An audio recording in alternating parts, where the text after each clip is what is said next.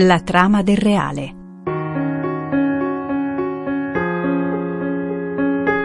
Catechesi di Don Fabio Rosini sui primi undici capitoli della Bibbia.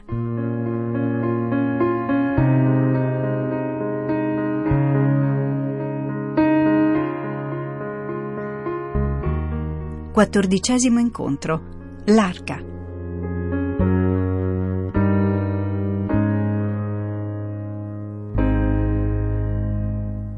Caro saluto da Monia Parente, ben ritrovati all'appuntamento settimanale con le catechesi di Don Fabio Rosini.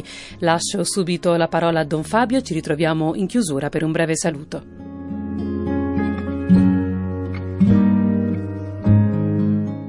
Nella puntata di oggi noi entriamo nel grande tema del diluvio. Questo tema è un tema eh, drammatico, dovremmo capire la sua cifra, dovremmo capire la la sua portata, il suo significato.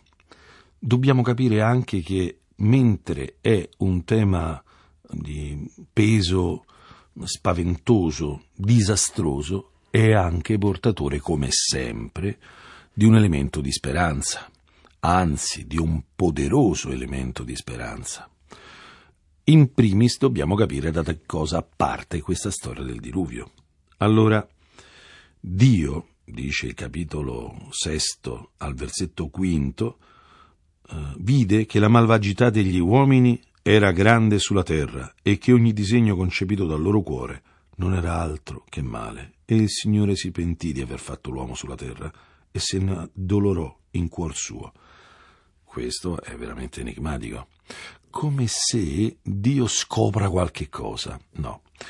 Logicamente questo è un modo antropomorfico di descrivere Dio.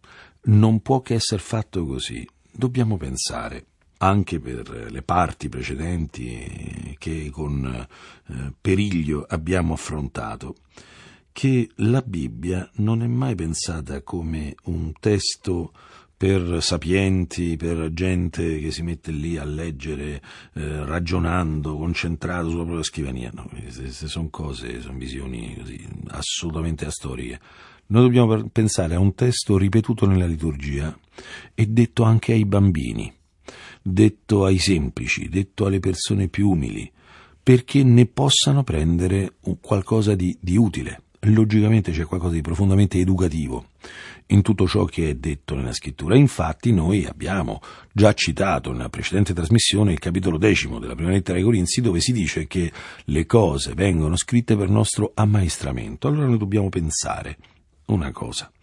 Mentre il testo viene proclamato, il lettore viene accompagnato a guardare le cose, a guardare le cose un po' dalla prospettiva di Dio, e a capire le cose come le vede Dio. E Dio cosa vede?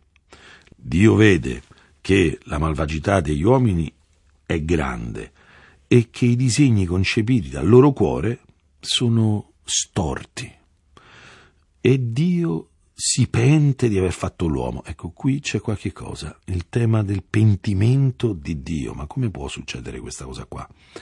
Allora noi dobbiamo essere di fronte a questa logica di fatto la Bibbia risponde ai problemi, mm, risponde alle, agli interrogativi dell'uomo e questi testi hanno questo compito. Ancora una volta noi dobbiamo spiegare la realtà e la realtà non ha che una serie di enigmi principali e il principale di tutti è il male. Ma come si spiega il male? Ma che cosa si fa davanti al male? Ed ecco che comparirà globalmente qualcosa su cui dovremo tornare sicuramente, che è il tema della correzione, il tema della purificazione, il tema del resettare le cose, ripartire, riarmonizzare, riregolare le cose. Vale a dire, noi abbiamo qui un fatto. Cosa facciamo di fronte al male dell'uomo? Partiamo da un'ipotesi di lavoro. Distruggere tutto? Annullare tutto? È possibile che sia questo? Vediamo un po'. Mettiamo questa logica nella giustizia di Dio.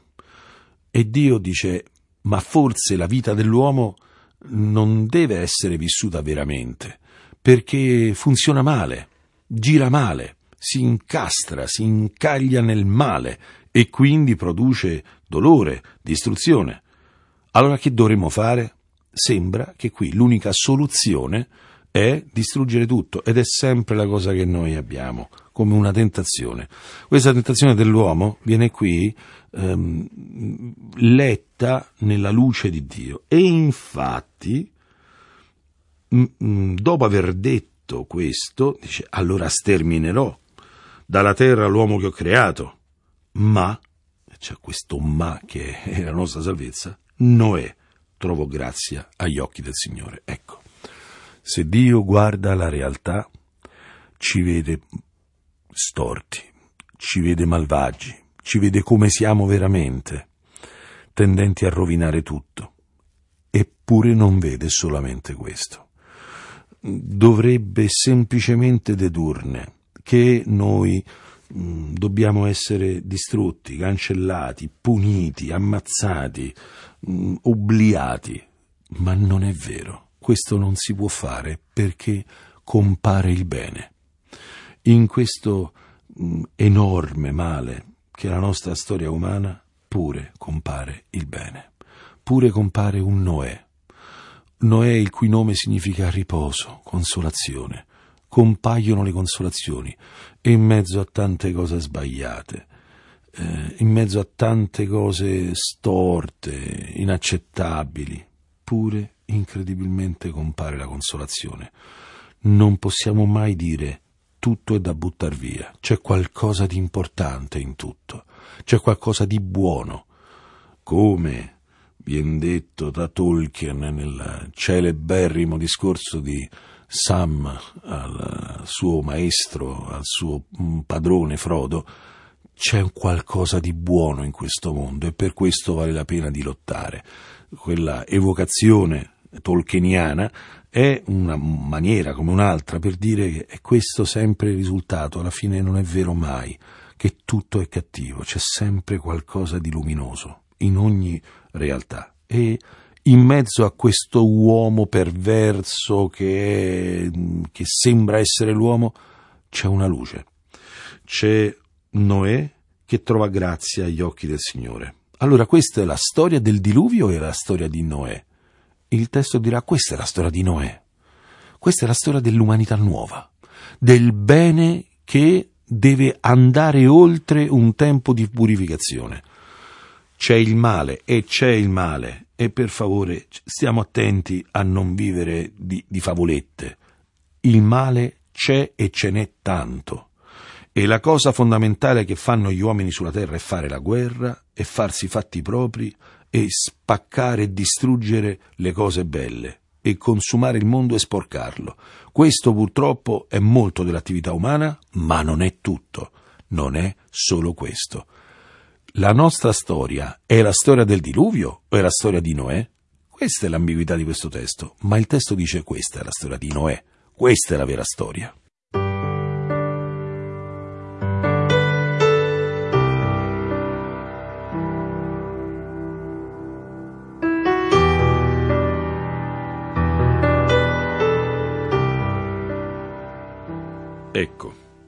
Questa, abbiamo detto, è la storia di Noè, come dice il versetto nono del capitolo sesto.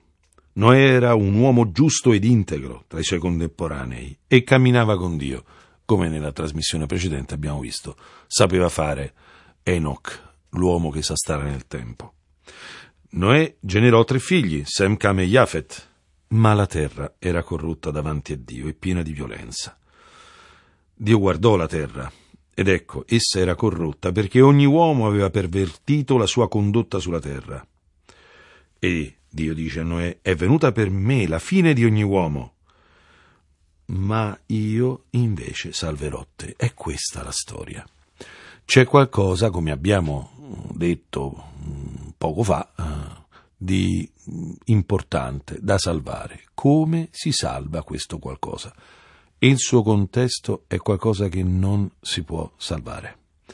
Il suo contesto è qualcosa che non c'è niente da fare. Ci sono momenti nella vita, infatti, in questa chiave che dobbiamo leggere tutto questo testo, in una chiave che sarà molto importante per la storia di Israele, sarà la storia delle purificazioni, quei momenti in cui bisogna liberarsi del male. Guai a noi se non facciamo questa cosa nostra, se non ci prendiamo il simbolo, il significato, l'applicazione alla nostra vita di questo, questo cataclisma, ovvero sia la vita ha bisogno di purificazione. Noi dobbiamo più volte nella nostra esistenza vivere momenti in cui lasciamo che il diluvio ci venga addosso, lasciamo che la storia ci purifichi e ci liberi dagli inganni.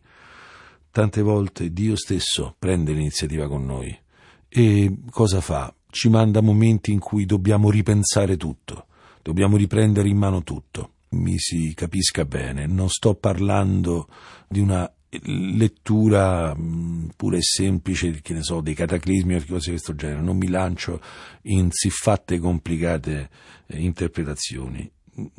Restiamo ad un livello personale, esistenziale. Restiamo alla lettura delle cose che ci succedono come alcune volte un dono di liberazione dal male. Attenzione, il male lo dobbiamo lasciare. Non è possibile pensare di conviverci.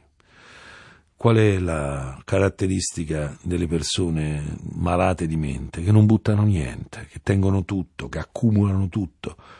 Vediamo persone che hanno purtroppo perso la razionalità, che hanno questa caratteristica di raccogliere tutto e tenere tutto con sé. Ma qual è l'uomo che non butta la spazzatura? quell'uomo che si tiene in casa eh, ciò che assolutamente deve essere mandato a, a, un ciclo, speriamo di riciclo, cose di questo genere, ma il problema è che la spazzatura va buttata, il male va buttato via e il male non è mai una persona, ma una inclinazione, un progetto, qualcosa che nel nostro cuore. Non è l'altro da buttare via, è come noi viviamo che è da buttare via non la vita in sé, ma la sua interpretazione. E quindi bisogna accettare che c'è qualcosa da condannare a morte. Um, nessuno esce da una tossicodipendenza se non la condanna a morte, nessuno esce da un vizio se aiutato dalla grazia e da uno spunto che Dio sa dare al cuore umano, non vota lo sterminio la realtà del male, eh, non si esce da un adulterio senza rompere definitivamente il rapporto adultero e non riaprirlo mai più. Non si esce dall'alcolismo senza rompere definitivamente con l'alcol. Non si esce dagli errori facendo alleanza con gli errori, si esce dagli errori uscendo dagli errori.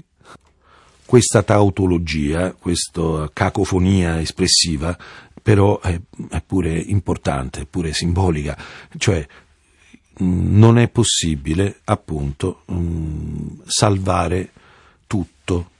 E qualcosa non può essere salvato, un atteggiamento storto è un atteggiamento storto, va tirato via, va buttato via.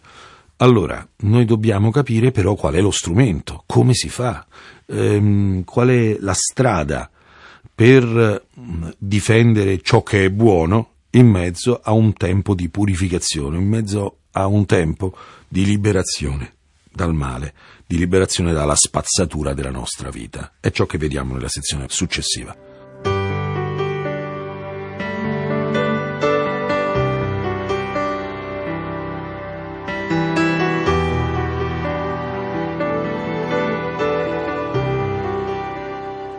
Ed ecco che comparirà il personaggio principale della nostra uh, avventura, e cioè un oggetto, l'arca. Che cos'è questa storia dell'arca?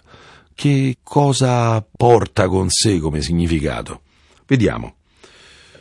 Io distruggerò la vita insieme con la terra, ma tu sarai salvato. E al versetto 14 dice, fatti un'arca di legno di cipresso, dividerai l'arca in scompartimenti, la spalmerai di bitume dentro e fuori. Ecco come devi farla. L'arca avrà 300 cubiti di lunghezza, 50 di larghezza e 30 di altezza. Farai nell'arca un tetto e a un cubito più sopra la terminerai. Da un lato metterai la porta dell'arca, la farai a piani inferiore, medio e superiore. E poi, dice, io manderò il diluvio. Ma io stabilisco con te la mia alleanza, entrerai nell'arca e prenderai di quanto vive di ogni carne, due di ogni specie, per conservarli in vita con te. Insomma, tutto il buono viene salvato da questo strumento. Ecco, è molto bello cercare di capire perché l'arca è fatta così. Ecco, mm, in questo momento mm, ci torna utile di non banalizzare questo testo, non vederlo come una banale, ripeto, descrizione della, dell'oggetto, ma come una simbolica descrizione, perché ancora, ancora non è che riusciamo a capire come è fatta questa benedetta arca. Ha delle dimensioni, queste dimensioni ehm, evocano altre dimensioni. Mm, potremmo vedere che eh, il santuario nel deserto ha analogie con questa arca e il Tempio di Salomone avrà analogie con questa arca. L'importante è capire che questo è un oggetto di vita, è un oggetto di sopravvivenza, è un oggetto di salvezza. La salvezza ha delle caratteristiche. Vediamo un pochino come è fatta. Fatti un'arca di legno di cipresso. Il legno di cipresso è interessante perché è, è, un tipo di legno. Allora noi troveremo dei commentatori che ci diranno delle cose. Perché il cipresso e non altro legno?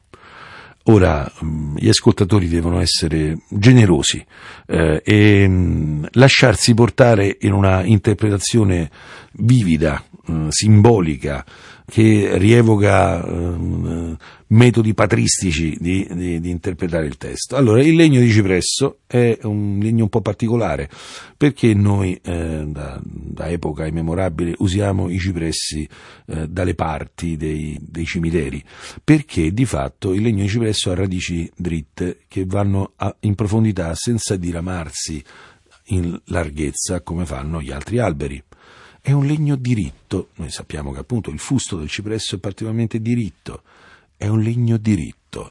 Il materiale sono le cose dritte. Il legno usato è un legno fatto di cose rette, cioè non si può costruire la salvezza senza un materiale fatto di cose sane, diritte. Le cose storte, tortuose, nodose, imbrigliate, ehm, impicciate, non possono essere la strada della nostra salvezza. Questo è il legno che viene usato, è fatto questo strumento di salvezza del legno dritto, del legno che si taglia semplicemente, che mm, ci dà assi regolari, le cose fatte per la via diritta, dice la scrittura, la via uh, del giusto è diritta, mentre il sentiero tortuoso sarà attribuibile al tortuoso, cioè l'uomo che sceglie materiale diritto, diretto, autentico, semplice non complicato e ci sono quelli che devono sempre usare cose storte e devono stare sempre in qualche cosa di tortuoso. La dividerai in scompartimenti. Non è esatto il termine di questa vecchia traduzione. È fatta di nidi. Sono stanze il cui nome è il nido. Ci sono luoghi che sono stanze, ci sono luoghi che sono nidi. I nidi sono il luogo dove si accoglie la vita. Infatti qui ci saranno coppie. È una nave di coppie è una nave di maschi e femmine che son, devono diventare fecondi devono salvare la vita. È una nave di nidi. Allora, se il primo punto è usare il legno delle cose diritte, il secondo punto sarà usare eh, questo legno per creare luoghi di accoglienza della vita, luoghi di fecondità. Ci stiamo salvando dalla morte. Non si può a salvare l'uomo dalla morte direzionandolo a qualcosa di sterile, bisogna di- direzionarlo a qualcosa di fecondo in tutte le dimensioni. Però è interessante.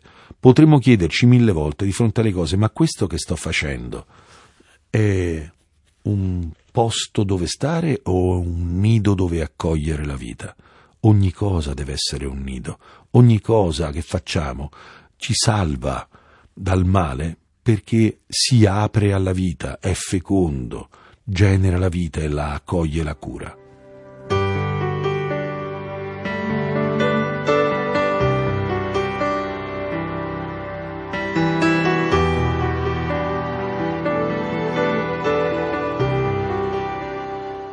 Ma è interessante, continuando a vedere come sono fatti questi, questi luoghi di vita, che questa arca, questo luogo di salvezza, è spalmata di bitume dentro e fuori.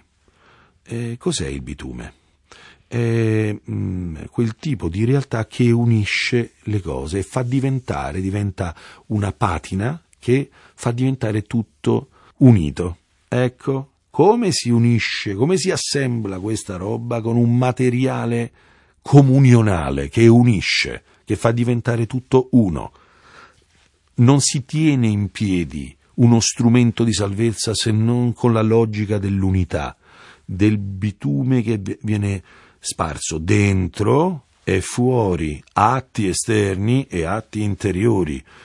Bisogna essere uniti dalla comunione perché se no la vita non può essere preservata.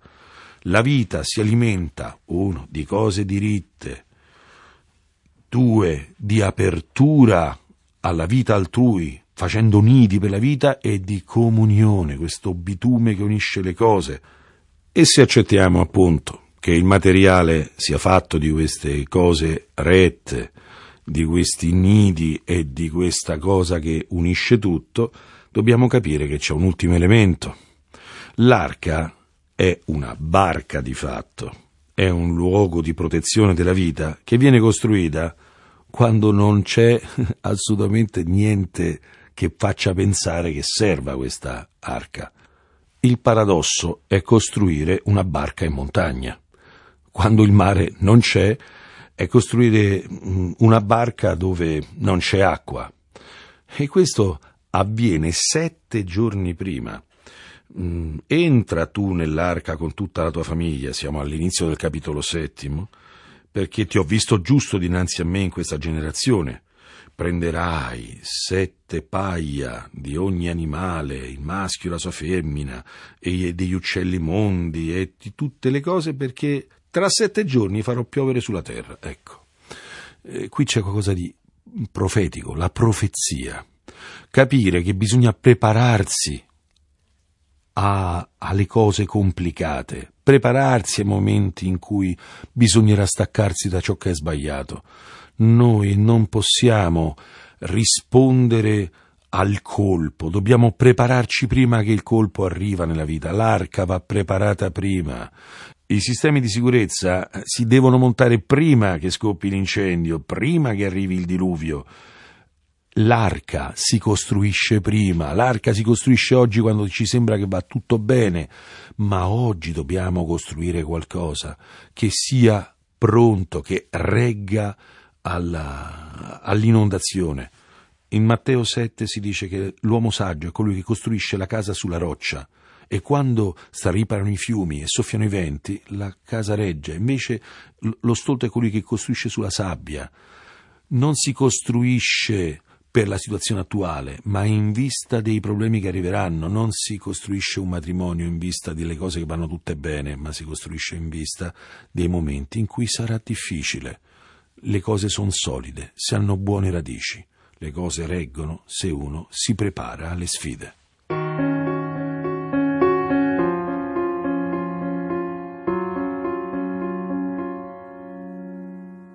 Grazie a Don Fabio Rosini, grazie naturalmente a tutti voi per averci seguito. Da Monia Parente è tutto. Buon proseguimento all'ascolto di Radio Vaticana Italia. La trama del reale. Catechesi di Don Fabio Rosini sui primi undici capitoli della Bibbia.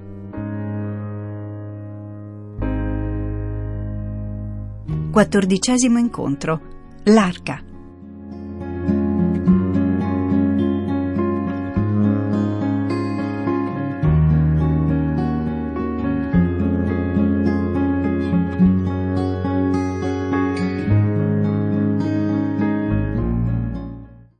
Radio Vaticana Italia